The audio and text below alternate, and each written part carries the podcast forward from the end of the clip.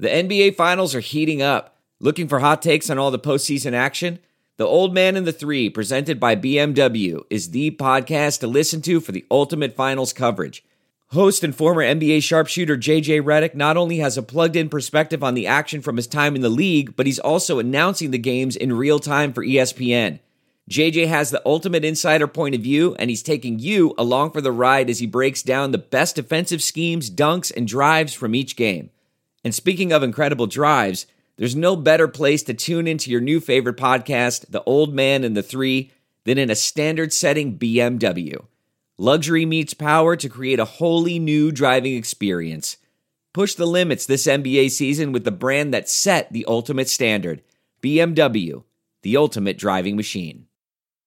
Let's face it, people have different sleep needs. While you love your partner, sleeping next to them might not always be the most comfortable. Sleep Number Smart Bed is designed for your ever evolving sleep needs, so you can choose what's right for each of you whenever you like. Maybe you prefer a firmer mattress and your partner needs something softer. Because of the individualized comfort that you get from Sleep Number Smart Beds, you and your partner will sleep better together. All Sleep Number Smart Beds feature cooling, pressure relieving comfort layers for soothing sleep throughout the night. And their temperature balancing bedding is designed to move heat and moisture away when you're hot. When you're cool, they hold their energy to help warm you. The smart beds even automatically respond and adjust to your movements so you sleep comfortably all night long. JD Power ranks Sleep Number number 1 in customer satisfaction with mattresses purchased in-store. And now, save 40% on the Sleep Number limited edition smart bed for a limited time. For JD Power 2023 award information, visit jdpower.com slash awards. Only at a Sleep Number store or sleepnumber.com. Time now for It's not good for the sport as a whole.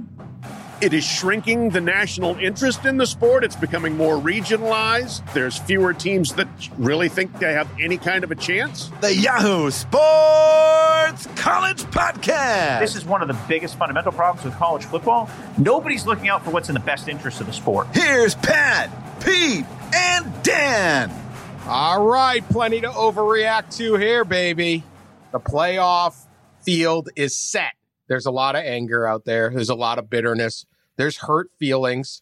There's insults. There's passive aggressiveness. It, all the stuff we love about this sport. And I have to say, we predicted this field for like a month, and yet it was still funny last night, Saturday night, watching the uh, all of it play out, the ridiculous tweets, the arguments, the whole thing. It was clear this is what the committee was going to do. If you listen to this podcast, we told you what they were going to do. Do not listen to that ridiculous ESPN percentage you're going to make the playoff field thing. The worst. At one point at like 10 o'clock last night, it said Clemson only had an 83% chance to get in, a 17% chance that Clemson would not make the playoff at like 10 o'clock at night. Right. What is the math on this? What is this formula? That is a roll of a dice. Take After one, they had trampled Notre Dame. trampled Notre Dame with 10. I mean, come on. What playoff could you have without Clemson? None. We saw your 24 point victory, but there's a 20% chance you may drop two spots. We're going to drop Beware. you out of the playoff for kicking the crap out of number two. Literally humiliating the number two team in the country. We're thinking you take a dice and I say it's going to roll two. That's a 17% chance. That's your chance. I mean, what is this? I mean, it, the sport is so comical. It's so full of shysters from from the people running this thing to the bowl directors to the ads to the conference commissioners. Hey uh, we have a very strict standard covid standard here in the big ten. We got to protect the kids heart wait that might uh, cost uh, Chris Olave for the semifinal. We're going to change that system i mean there, there's not an honest person in this sport. To whoever is selling espn on this ridiculous formula. I just I, you just laugh so You would think after the first month where it was catastrophically wrong, somebody might have been like, you know, maybe we just don't give Twitter that fodder to mock us this weekend. Maybe we just don't like trot it out there. And uh, yeah, now I didn't take a lot of math classes in Syracuse, but like, boy, that is bad math. Uh, it would have to be a one team playoff. That would have the only Right. we're having a one team playoff. We're just gonna have the spring game in Tuscaloosa and crown them the champs. Uh, anyway, whatever. So thoughts on the playoff field. Uh, Notre Dame drops from two to four. Obviously, resume was over recency. A&M never stood a chance. I think really at the end of the day, Florida had three losses. The only other team they beat with a winning record was Auburn. Ohio State, yeah, play six games, play four games, don't even play. You're in, man. We love you. We love the Bucks. sure, it's the 2020 playoff, but we don't care about 2020 as a season. Just have a bye week every week. Just ease into it. Ease into it, Ohio State. You know, this is it. I look. I think Ohio State Clemson's gonna be great. I, Notre Dame a better show a hell of a lot more. Uh, I don't. I think everyone was getting boat raced by Bama anyway. So that's my thoughts. Pat, what do you think of the field? Uh, I think this. You, said that we called it basically a month ago. We called it. We called three fourths of it in July. We called three fourths of it in January. This is the same field it's always been. This is more of same old, same old college football. It is Alabama, it is Clemson, it is Ohio State. They have been, this is now the fourth playoff appearance for Ohio State, the sixth for Clemson, the sixth for Alabama. We've only had a total of 11 programs make the field. This is the first year we haven't had one newcomer because God forbid Cincinnati should get a chance. Oh no, we can't have that. We can't have anybody from the outside coming in and this is what the sport has become.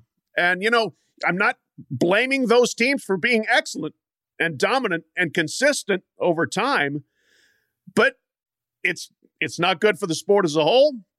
It is shrinking the national interest in the sport. It's becoming more regionalized. There's fewer teams that really think they have any kind of a chance. And so what we have is even in a year like this, that saw is going to see the Rose Bowl be played in Texas. It sees Notre Dame in a conference that sees games getting canceled left and right, players opting out, bowls teams are dropping bowl bids. It's the same thing. The not even the pandemic can alter the power structure of college football. No, I, uh, I, I agree with Pat. I, I, had kind of two takeaways from yesterday. One is that like I wanted to write a column ab- about Cincinnati and, and argue for their inclusion but it would it would be like a column arguing Albania should win the World Cup. Like the odds the committee set were stacked so much against Cincinnati that like you can't even make a reasonable argument for them. They would have had to have jumped five spots, and that's just not going to happen. And so it's it, it it it like almost like give the committee credit for declaring their biases so early and just we've said it on the podcast for weeks. Cincinnati's not going to have a chance. Nobody in that room wanted Cincinnati to have a chance, and they ended up having no chance. That's really like the, the long and the short of it. And the fact that they I don't even know where they are now because the show is entering its 17th hour, and I don't think they've actually revealed the rankings they, yet. They haven't done anything past the top six. We are taping this yes. at 215 they started the show at noon, and we have six. That's it. The, the other takeaway that I that I had from the macro, and I wrote a column about this for for Yahoo today, that will surely be well received. My email will be uh, certainly filled with well reasoned counter arguments tomorrow. Is I really think that when you distill the Notre Dame versus A and M argument, it's pretty fascinating. The aura of SEC invincibility and inevitability, I think, was dulled on Sunday. When you look at A&M's argument so let's just cancel out the two elite wins the underman clemson at one and florida win. Let's just cancel those out. That's not quite equal but one was four one was one at the time. So you're basically gary barta said well they had two ranked wins. So that pierces the sec soul. When you're saying winning in chapel hill means more than winning in auburn that is like a big big blow to the collective ego and I asked a bunch of coaches about this this morning, and you know, from both sides who've been in both leagues, and, and got some got some different answers on on on what was what. But when you look back, and we, we obviously uh, Pat and Dan lived through that seven year BCS SEC, SEC streak where winning SEC games was a gauntlet. Well, guess what?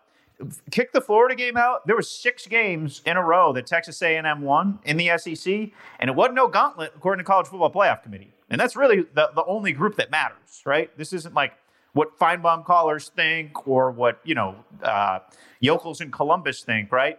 The committee that matters the most said, I see your six straight SEC wins and I do not care about them. And that is a blow to the SEC. It doesn't quite mean as much as they think. No respect on the SEC win streak. Absolutely. You beat Tennessee. Yep. Ah, Tennessee's not good. Mm-hmm. No, I mean, there was no question It's my thing about this committee is it's wildly inconsistent. Okay. So it sits there and says, we have no respect for your SEC victories, yet it gives Oklahoma a ton of respect for being a Big 12, which actually crapped all over itself in the non conference. Okay. Ohio State gets credit for beating Penn State or, or for beating Northwestern on Saturday, right? Now, the whole thing is, you know, if, if you're going to say, let's say you say Cincinnati, you don't get a, you don't get any credit for past, uh, or, or it's, it's all perception on how good your your opponents are, right? In the past, uh, Big Ten's better than the AAC. Okay, fine. Why does Northwestern get credit for its past? It went three and nine last year. yeah. This three and nine team all of a sudden becomes a juggernaut worth massive respect. Why? Northwestern isn't any, they weren't any good. Now they're great, but beating Central Florida and Memphis, now whoever heard of those two? Well, they went 22 and 5 last year, right? Beating beating these SEC teams mean nothing. Who cares? Well, oh, you beat Iowa State. Well, all right now. Like what? That's my problem with this. I don't. The field is the field. There was no good choice for four, but it was like, where did you come up with these? I can I can counter argue with using your own logic on every one of these. Yeah, the power conference echo chamber. That just the automatic assumption that if you win games in those leagues, you are beating good teams and you have good wins it's all just built on on history and laundry. That's it, man. You know, that there's certainly with the like the Big 12 thing as as we have discussed before. I mean, just has driven me crazy this year because they have been accorded a respect that they did nothing to earn. If anything, they they did have a lot to, to earn disrespect at the beginning of the season, and yet still everybody's out there.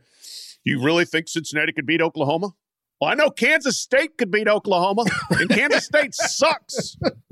And they were COVID depleted in that game. Yes. They were teaching wide receivers on the bus how to play corner.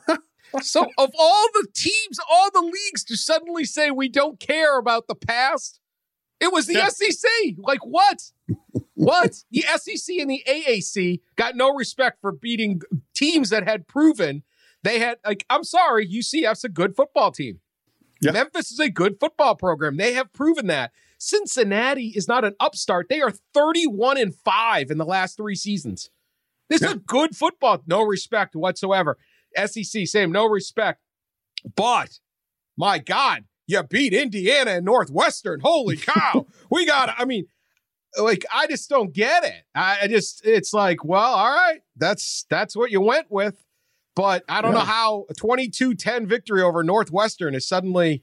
Uh, I mean, let, let, that's incredible because, I mean, look, okay, yes, Ohio State was down some key people uh, yesterday, no doubt about that. But they struggled like hell in that game. They were behind much of the game. And if Trey Sermon doesn't just run around like Eddie George, they don't win the game. Now, credit to Trey Sermon for being great you know, for being heroic, really, for, for Ohio State. But I mean, I'm watching that game and I'm like, really? We're supposed to be impressed by this? No, not at all. They got backed into the right game plan in that. Justin they Fields did? hurt his thumb and they basically stopped throwing the ball. They threw a few passes, but most of the part, like Justin Fields are now and somebody asked Ryan Day after, like, basically, do, do, you regret not going to the run earlier? And I would have been like, I think, I think so, right? Like, it certainly was an, a, a very effective strategy. And Justin Fields reverted right back to that Indiana fetal position we saw, just like throwing the ball around. It, it was, it was, yeah. It, it, it'll be interesting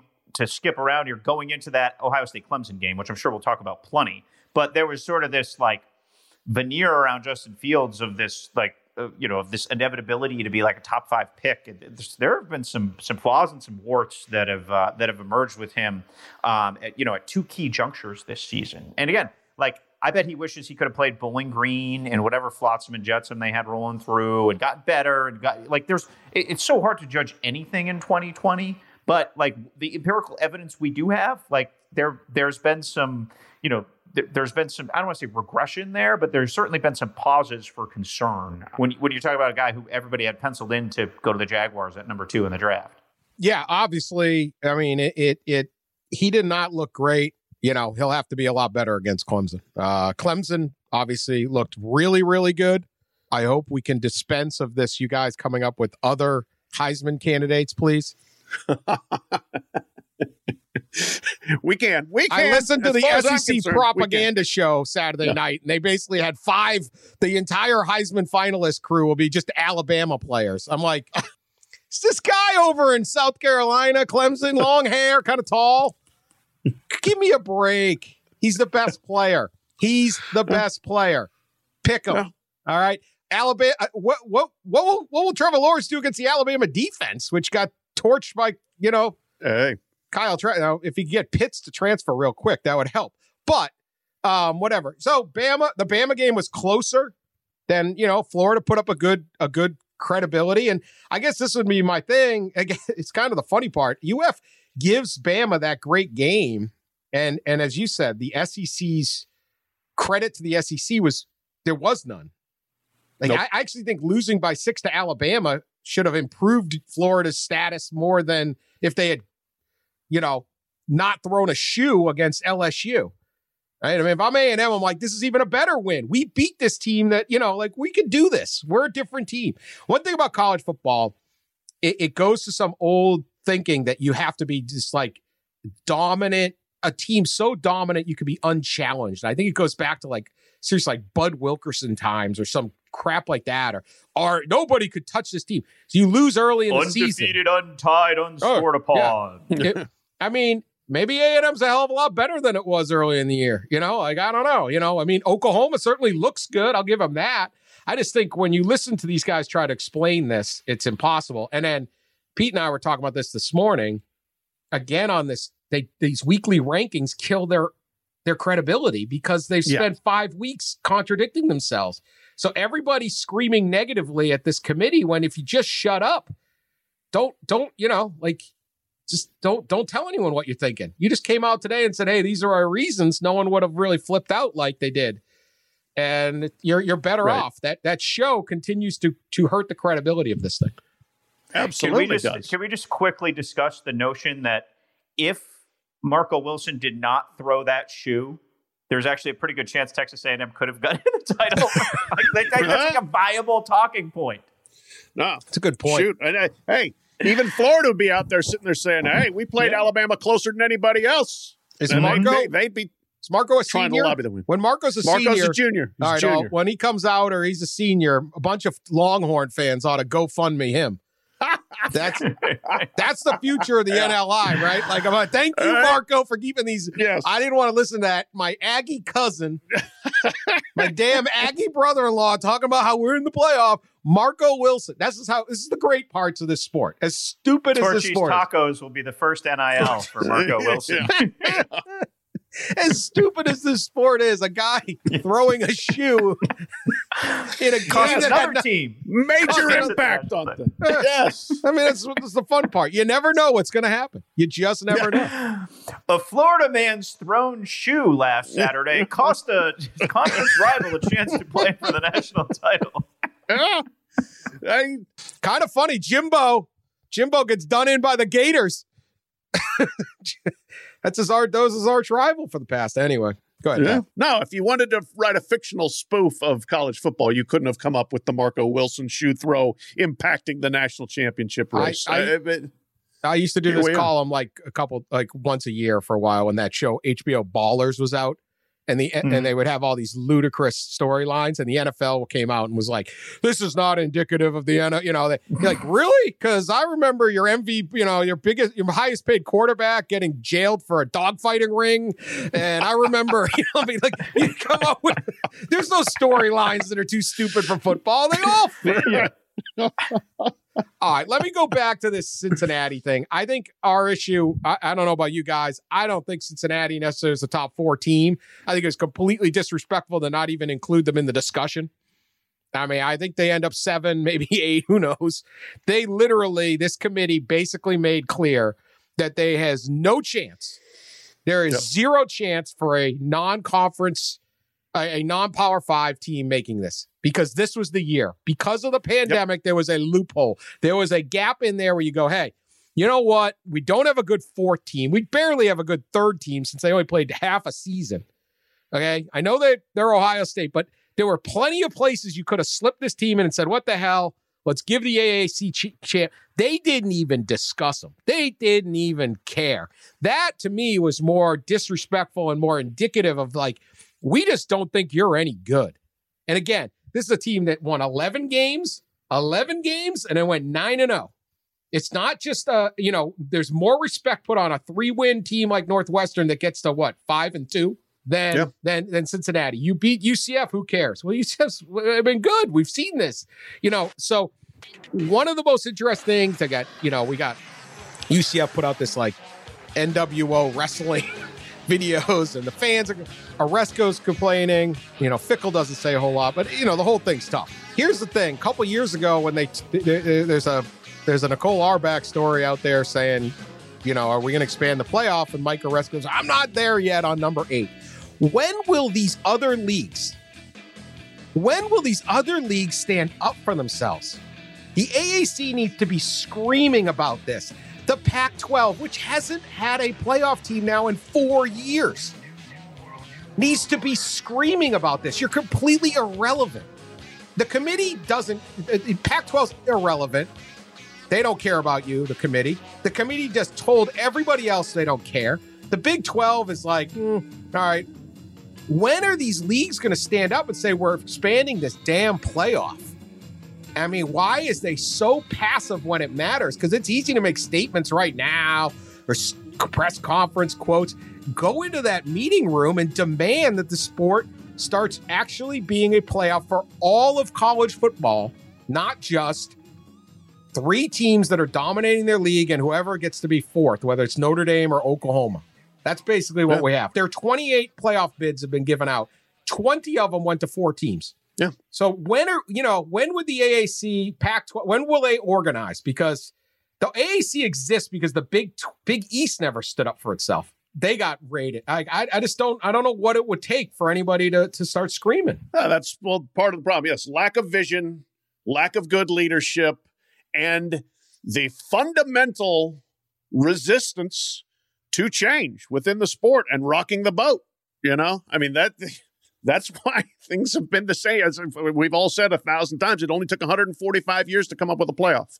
You know, Uh, that's all. So then, my God, the thought of changing the playoff just blows people's minds. It's going to be so difficult. We've got a contract. We've got this. We got that. That's every other league should be out there, just as, as you said, lobbying like crazy. You know, Aresco, Larry Scott, for the love of God, when are you going to speak up? I mean, Larry Scott was is the commissioner of a league that had an undefeated team that was 15th, a Power Five league that had a team that was 15th in the last rankings. Now USC then went ahead and spit the bid against Oregon, but you know when that's the case, you should be screaming for an expanded playoff every single day. Every day, getting on radio stations, getting on ESPN, getting on everything and saying we need to expand the playoff. So here's an interesting nuance from last night, and I know Dan holds the bowl system sacred, so this may this may really rattle him to the core. But the fact that you can arbitrarily take a bayonet to the back of the Rose Bowl and move it from the Los Angeles area to the Dallas area really does underscore how disposable the bowls actually are. And if we really wanted dynamic change for the future of the sport, shedding the bowl system would be a really, really smart way to make your system more nimble. Uh, so I, I've written a lot about the Rose Bowl the last the last two weeks as it sort of started to crumble and the, the the resistance started to build until Brian Kelly gave the Gettysburg Address of killing the Rose Bowl speeches in his uh, in his press conference. But you know, you talk to enough of these enough of these leaders who, you know, outside the Big Ten and Pac-12 are just sick of like the Rose Bowl's arrogance and, and everything. And one of them theorized to me as the Rose Bowl was sort of was dying of 100 cuts until Brian Kelly came in uh, off off the top rope, if you will, was like maybe this finally helps like ease the stranglehold because. And again, I don't want to bore everyone like a history of, of like the the Rose Bowl stranglehold stranglehold on the playoff system, but the Rose Bowl, the parade, the sunset have dictated how college football determines its champion for at least the past generation perhaps this power play just says, hey, hey, settle down with your parade and your sunset there in Pasadena, and let's do what's best for the sport. Because the, the worst part about the Rose Bowl and why there's so much collective animosity built up towards it is because they've done what's best for their collective parade and their collective sunset and their arroyos and the San Gabriels. And again, this is one of the biggest fundamental problems with college football. Nobody's looking out for what's in the best interest of the sport. And if you want to maximize financially and make your product the best, you ditch the Bulls or keep them on in a ceremonial role, but run your own playoff. Dan said this a million times. The NFL doesn't sublet the NFC wildcard game. And it's one of the great arguments for just how business wise stupid a lot of this structure still is. It's clung to tradition. You think players care? They want to be three and duns. They don't need a bowl package. They got they got name, image, and likeness now. They can buy their own PlayStation and their own sweatsuits. Like it, it just there's there are some things that, and I'm not saying kill all the bowls. You can still have your Gasparilla Bowl and your, you know, it's still going to sleet in Shreveport, all that stuff. Give everybody trips, reward them, but don't let your billion dollar industry be undermined by the facade of tradition. So yeah, the, the, the bowls need to get out of the playoff. That's that's what needs to happen. The bowls can exist. You can play them at that game, but they need to be out. You don't even need to play them there because then you get then you're you're still outsourcing to this third party that does nothing.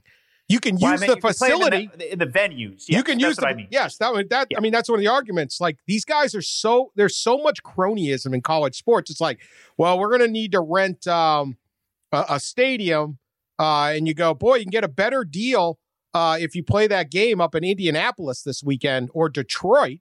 No, no, we got to go to one of our, we got to go to Dallas because it's one of our six spots. We got to right? Like they don't look for the cheapest deal. It's it's well, we got to go to Dallas. Got to work with uh, Jimmy or Gary or whatever it is, right? And he's got to get his cut. Everyone's getting a cut. If if the three, I, I used to say this argument when we did Death of the BCS. If three of us walk into the, Roger Goodell's office and say, "Hey, Roger, I got an idea for you. Why don't you allow us to own the NFC Championship game? And instead of playing in Green Bay, we're going to make everyone move to San Antonio, and I get half the money, and uh, I dictate what time the game is. What do you think? I mean, right? They throw you right out of the office building in, in Manhattan. It's stupid, but this is what they they outsource their most profitable product. Get rid of these bowls, get out of the thing. First off, you have the reason we have four and not eight is because they can't do eight bowl. They can't do three straight bowl weekends. They know it, so they have to use on campus sites. And if you do on campus sites, you start quickly realizing that this is better. Okay. None of us have ever mm. sat inside Bryant Denny Stadium last year. We're all at the LSU Alabama game. That environment, man, you know, you sat there and boy, boy, I wish this sucker was out at University of Phoenix Stadium right now. I really, even Coach O would have been like, hey, this is pretty cool, man. Like, this is pretty cool, right? So it's like, come on, you earn home field. They don't want that because that's where the cronies get hit. And that's what this is all about. So we have to respect the cronies. We got to take, look at it. it, it, I, these numbers will be, they're, they're dated and they're wrong because I don't still do all the research. But man, did I do research for that book? It used to cost the SEC $1 million to stage the SEC championship game at uh, the George, then Georgia Dome. Okay. One month later, the Chick fil A Bowl would be held, and these numbers are moderately, they're close. I'm not going to get them perfect. The Georgia Dome, the, the Chick fil A people would charge, would take in $12 million to stage the bowl game there. Okay. One month, same venue, an SEC team, an ACC team. They'd have like Clemson play Auburn, and they'd make 12 million off the game. The SEC's doing it for a million. Why? Why would you allow someone to do that? Anybody can rent these stadiums and play a game. It's not that hard. You, yeah, no, you don't get a week of. Uh, we're gonna have the steak eating contest. That's when you go to the crappy bowls. You get to do that. You want the playoff? you play it like a playoff. It's so simple. Once they do this, the sport will improve. But they're so handcuffed that even Mike Aresco at the AAC and Larry Scott at the Pac-12, who should be screaming about this, aren't screaming. So, uh, you know, I hear your protests because this is ridiculous. It's better for the sport whether you think Cincinnati's the top four team or not, and I don't, but it's better for the sport if they have a chance. Absolutely. No, that's the thing. More access, more interest, more storylines, more inclusion. And then on the occasions when there are the big upsets, people will remember it forever. Uh, but no, along the lines of the cronyism, that you guys are referring to, you know, the fact that they are moving the Rose Bowl to Arlington. Why Arlington? I don't know because as I pointed out on Twitter, the positivity test rate there is higher than in Los Angeles County. So the stated reason of well, the, the test is the test numbers are bad in LA County. Okay, we're going to move them to move the game to somewhere where it's worse, and we're going to put sixteen thousand people in the stands. More chances to spread the disease indoors. Awesome, great move by the playoff committee. But hey, they are in bed. They've had a, they got a sweetheart relationship with the Cowboys and with that stadium there, and the college football playoff headquarters are in Grapevine right there. So people helping people. Not helping the sport, but helping people. Yeah, that was actually one of the few surprises of Sunday was that Alabama. I mean, they said the CFP, but Alabama chose to go to Dallas, right? Yeah. Like you essentially you essentially get your choice, and it makes sense. They get sixteen thousand tickets in Dallas instead of instead of in New Orleans. I think Saban's inner myopic paranoia would have him rather have his dudes at the Hilton Anatole off a highway in an access road than two blocks from Bourbon Street, right? We don't really get a lot of time off. And the fact is, we got a lot of time off now, so we've been using it all the time that we have and just been living it up. You're going to say in front of Coach Saban, where he can hear you, living it up on Bourbon Street is the best part about New Orleans? Yeah. yeah. Sorry. It's, it's been the, the, greatest thing, and, and I just want to say I'd have had a lot of fun. There's some logistics sense that, that goes there. Also, a lot more dudes in that in a, in a two hour radius yep. from Dallas than there are from New Orleans, and there's Recruiting. plenty of good players in New Orleans. But that's really an area that Alabama, because of the weaknesses of Texas, now has been able to hammer and will continue to be able to hammer. So I just think when you really dial in, it's not all that surprising. Um, I was also surprised that like there was some ambiguity. This whole Rose Bowl thing was like a hilarious fix, uh, but like there was some ambiguity of whether they were actually going to call it the Rose Bowl. I couldn't get an answer last yeah. night when I when I called around, but there it was, the Rose Bowl logo on my on my TV today. So I'll be curious if they like put the like the pedals in the end zone. Like I would, they don't have turf, right? Like they're going to have the logo. So there's some just you know like dumb inside baseball stuff that's. Uh, that's going to be uh, that, that's going to be a little bit a little bit interesting uh, a little bit interesting from that. Wait, wait. Cincinnati went to number eight. Yeah, they went to number eight. Yeah. Yep. I mean, yeah, they rewarded him for that AAC championship, moving him up uh, one slot below one where they, spot where they were before they last played. Yeah. Yep. I think they there must have been at least some realization. Oh my God, we way overinflated Iowa State because they dropped from six to ten after losing by six points in the uh, Big Twelve championship. So yeah, Cincinnati's going to play Georgia in a bowl game.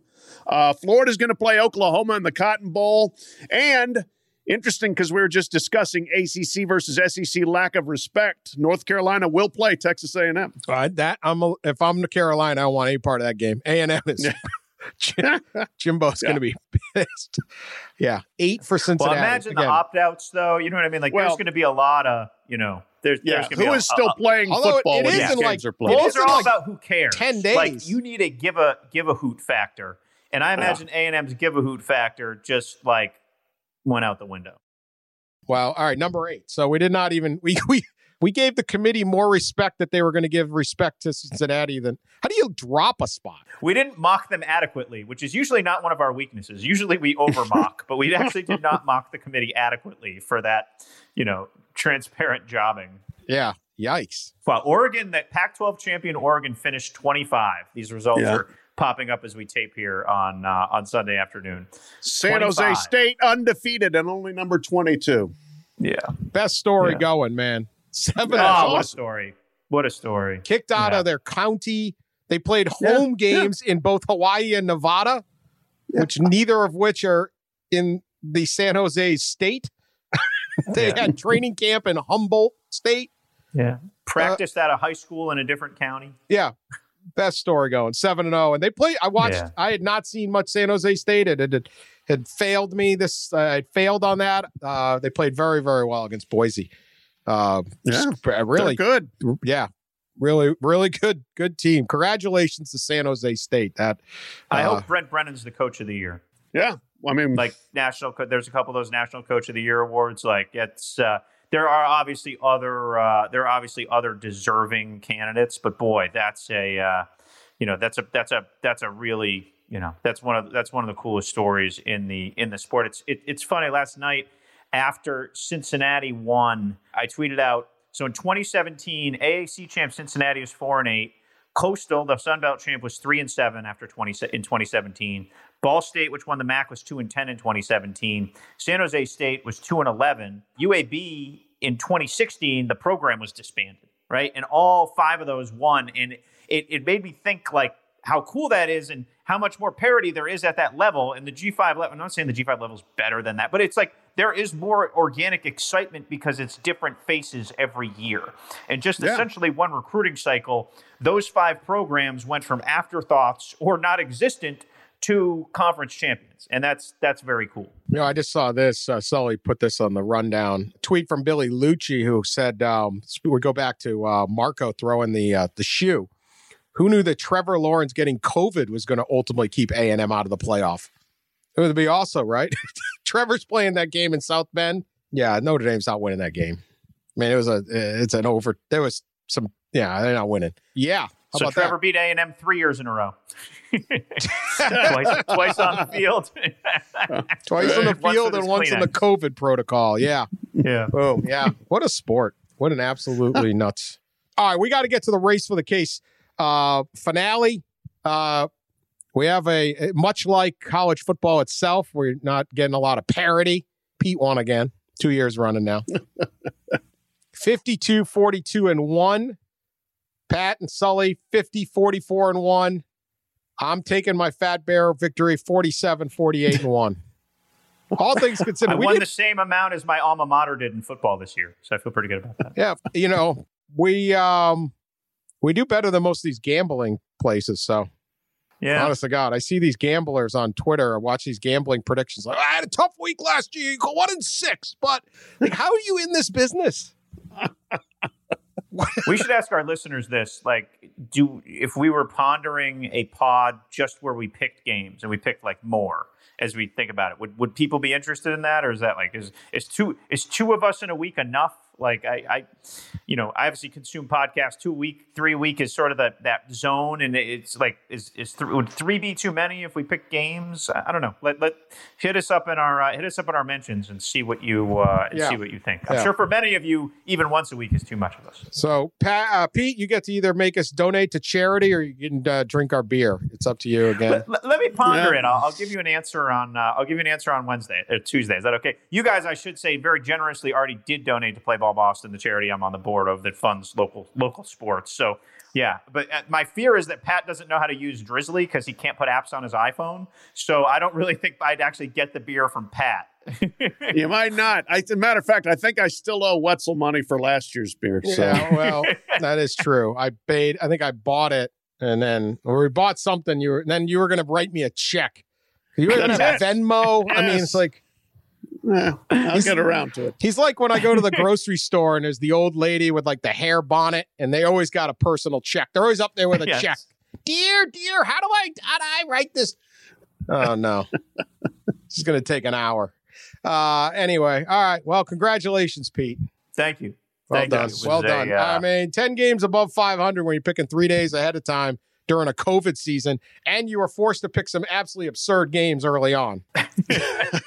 That's when he made his hay. He got he got way up on us early. we gotta, yeah. we'll have to dedicate a show to like, like podcast favorites of early September. How did they finish up? Like, as I, I lost track of the Abilene Christian season, or what- that guy, Yes.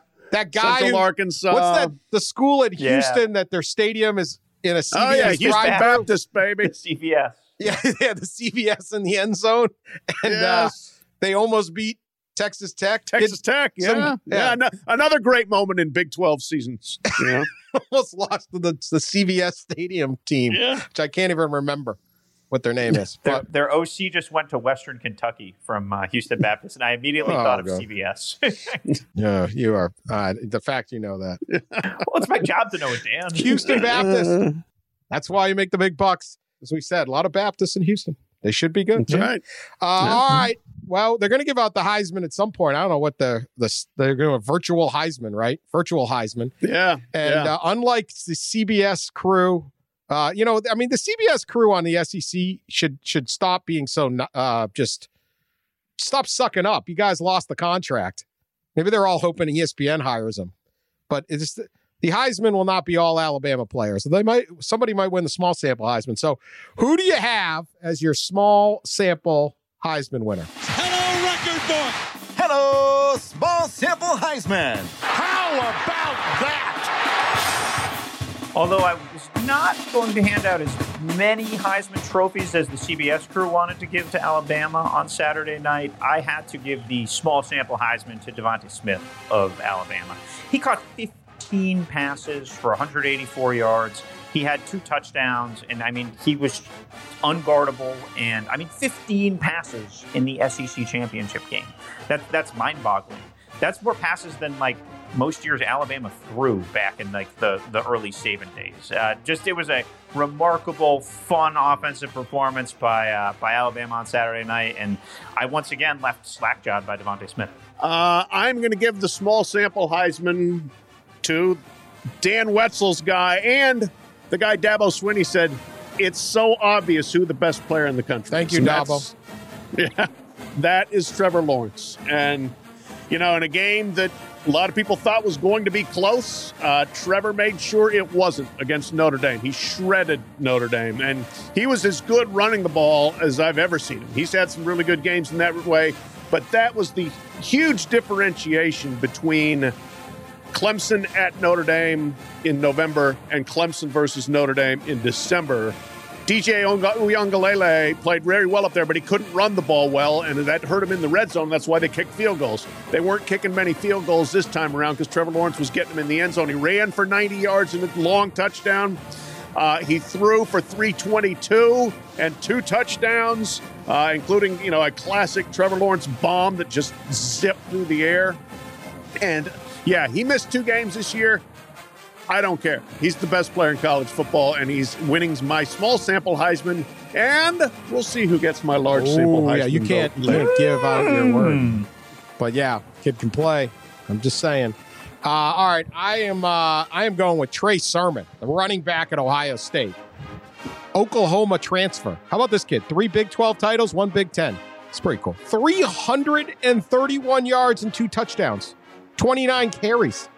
Uh, it kind of came out of nowhere. He, I, I, looked, I did not know that much about him. His year 48 yards, 56 yards, 68 yards, 60, and he had a buck 12 against Michigan State. And then all of a sudden, he is Eddie George and Walter Payton uh, and Derrick Henry combined. I don't think they win without him. I mean, it's a no. very tight game. It's a six point game deep in the fourth quarter. Uh, he just went absolutely crazy. They could not stop him. He also caught three passes unbelievable game for Trey Sermon. So the senior from Marietta, Georgia, gets my small sample Heisman. And had this been in a different order, or you know, you you got used a little bit more. I don't win the regular. I don't know if you can win it with six, but hey, I guess playing games don't matter in college football. So anyway, all right, pl- said plenty of mean things, particularly about um, everyone involved in the college football playoff. You know, do we have anything nice to say about anybody? Can we can we say something nice? That's the point of the show. I'm going to do it. Yes, I can say something nice. Uh, kind of an obscure play, but to me, kind of summed up the season almost. Uh, it's the last game of the season, of the regular season. Oregon State playing Arizona State late Saturday night. You know, classic Corvallis game. You know, it's raining. It looks like crap. It's just, you know, kind of grim and glum. And the Oregon State runs to me the, the greatest short yardage play I've ever seen. They line up to go for it. I think it was a fourth and one, and they uh, they hustle the uh, the quarterback up under center. Looks like it's going to be a sneak, but they got another running back behind him. They snap it through the quarterback's legs to the running back, and he throws it downfield to the tight end for like a 35 yard gain. It was an awesome play one of those random college football things that you see on Saturday night. You, frankly, we weren't sure we were going to see any of them, especially in the Pac 12 this year. Oregon State gave me a late night thrill there. Pac 12 after dark. Thank you, Beavers. The the tight end who caught that ball also runs the 40 at the same speed as Pat because he got caught from behind. uh, yeah. yeah. No, that should have that should have been an easy touchdown. It yes. was not. Yes. Uh, two guys, great two play. guys caught him. That's not good. Yeah. That's a great say something nice, Pat.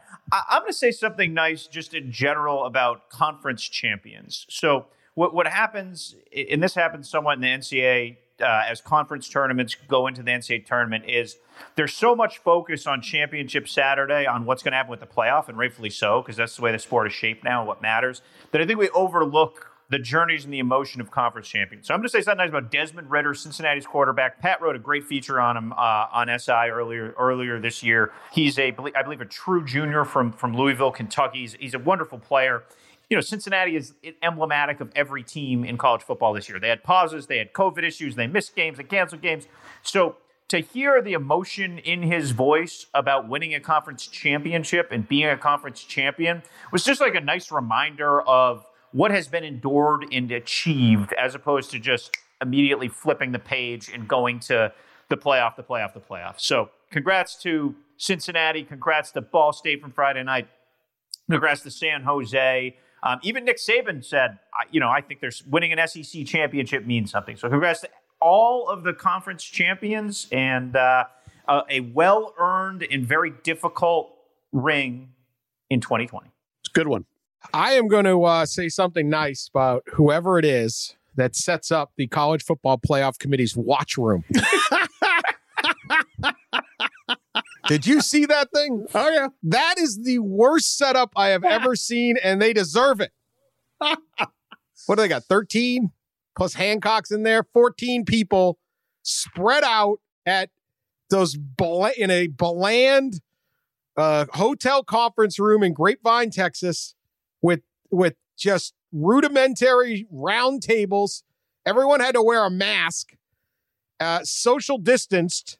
Uh, one guy has water. Nobody else has anything. No food, no chicken wings, none of that corn you're always talking about, Pete or Pat. The jalapeno cream corn, man. Where's the? I, I gotta hope the beer cooler is stashed under the curtain of this table. because I would quit. You have to watch 14 hours of football in that crappy chair, spaced out. You can't even hear the other people wearing a mask with no, not even a pretzel, nothing.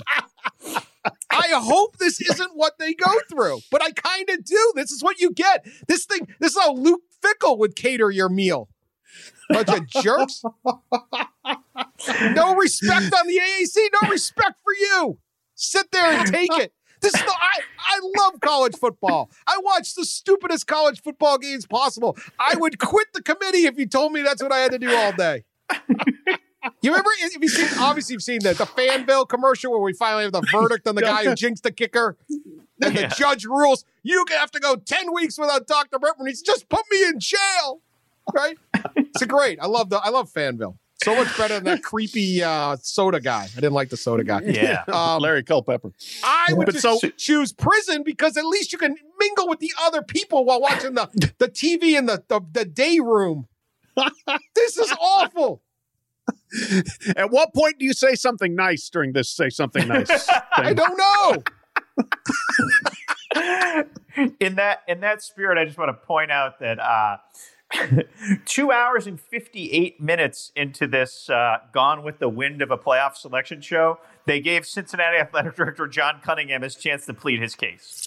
like the NFL games are at halftime, and John Cunningham just popped up on my TV to give the Cincinnati case. They clearly wanted to give them a big forum to uh, Oh, yeah. to, to to stoke the, the that controversy. like that's uh, Nobody left like watching. the, the perfect coda to screwing over Cincinnati right there. I don't know how you sit on this committee. What's, I mean, looks look at that chair. Doesn't even that give them a decent chair. As much as I scorn this committee and the entire process, I don't want to see them tortured. These are these are good people. They mean well. They, they need some ergonomically more friendly chairs. If God. they, you know, I, I hope that was just like a dumb photo up, so they could say, "Look, here's the committee be. watching games." Or where they know that's not really right. what they got to do. It's the pretty optics. They're worried about like, oh, these guys are like popping champagne bottles down there while the un- unpaid student athletes, right? I'd rip them no matter what. I'm just ripping this side. You're not fooling me. I have a feeling our, our, our group texts from our sources deep within the committee are going to have some opinions on how they're uh, how they're treated. I already talked to one last night who was complaining that is he that uh, he or she, I will say, we're not going to, you know, somebody back was hurting. So that's kind of where I got the idea for this. Trying to stand up for you guys. Get them better chairs. Come on. All right. We're going to do a bowl preview this week. Once, if, right. if there are any bowls left, uh, we'll be back Yeah. midweek. Who knows what else? It's possible Jimbo Fisher will, his head will pop off as he talks fast. Jimbo talks fast all the time, Oh. but man, he is talking fast now. He cannot spit the words out quick enough. He's a hard guy to take notes on if Oh, you're trying to yeah. Tape recording Jimbo Fisher. Is that transcribing Jimbo Fisher tape? Yes. Yeah. Jim Brutal. Calhoun. Stenographer's nightmare. The old UConn coach, Jim Calhoun, was the Yeah. Calhoun was bad. Oh. Yeah. Yeah, it was Calhoun like, oh my very lord, bad. I can't. Uh, Calhoun was bad because like his sentences would run on and then they like divert and wouldn't finish. So when you have to quote Calhoun, it's like these like it's like seven paragraphs long, but he like he, he just keeps going. It doesn't like get to the point. And it takes like a hard turn before he gets to the point. He point. said to be like Calhoun was pleased with his team's play tonight. Yes, it's either that or it's like or it's like 132 uninterrupted words. Like I have no idea what to do with this. Ray Allen, good. That's it. Yeah. That's just, I have to real quick. The, the the one Jimbo Fisher quote though that he kept concise and in one sentence he gave me outside of the locker room when they won the championship in 2013. They faked a punt or they onside kicked in that game against Auburn. I don't remember which. And I asked him about it, and I think they were losing at that point. He looked at me and said, It was either that or we go get blowed out. well, there you go. Well, Jimbo, plenty of time to uh to work on your routine here. Although I guess you got to play a bowl game. Who are they playing again? Oh, they get Carolina. Playing North Carolina. I'm picking. I'm picking A and M right now. I, I'm gonna, I'll take A and M and the points. I'd like to see which team has, still has like 60 guys. All right, we'll then. see. We'll see. Yeah. Opt outs will be big. Anyway, we got plenty more. Don't leave us now, and uh, we'll be we'll be here because we got nothing else to do. Appreciate you subscribing. Leave us some nice reviews. Always use those. Tell people about us, and uh, thanks for listening all season. We made it through the regular season. Now let's get to the playoff. Talk to you then. Look around. You can find cars like these on AutoTrader, like that car right in your tail. Or if you're tailgating right now, all those cars doubling as kitchens and living rooms are on AutoTrader too. Are you working out and listening to this ad at the same time? Well, multitasking pro, cars like the ones in the gym parking lot are for sale on AutoTrader. New cars, used cars, electric cars, maybe even flying cars. Okay, no flying cars, but as soon as they get invented, they'll be on AutoTrader. Just you wait. AutoTrader.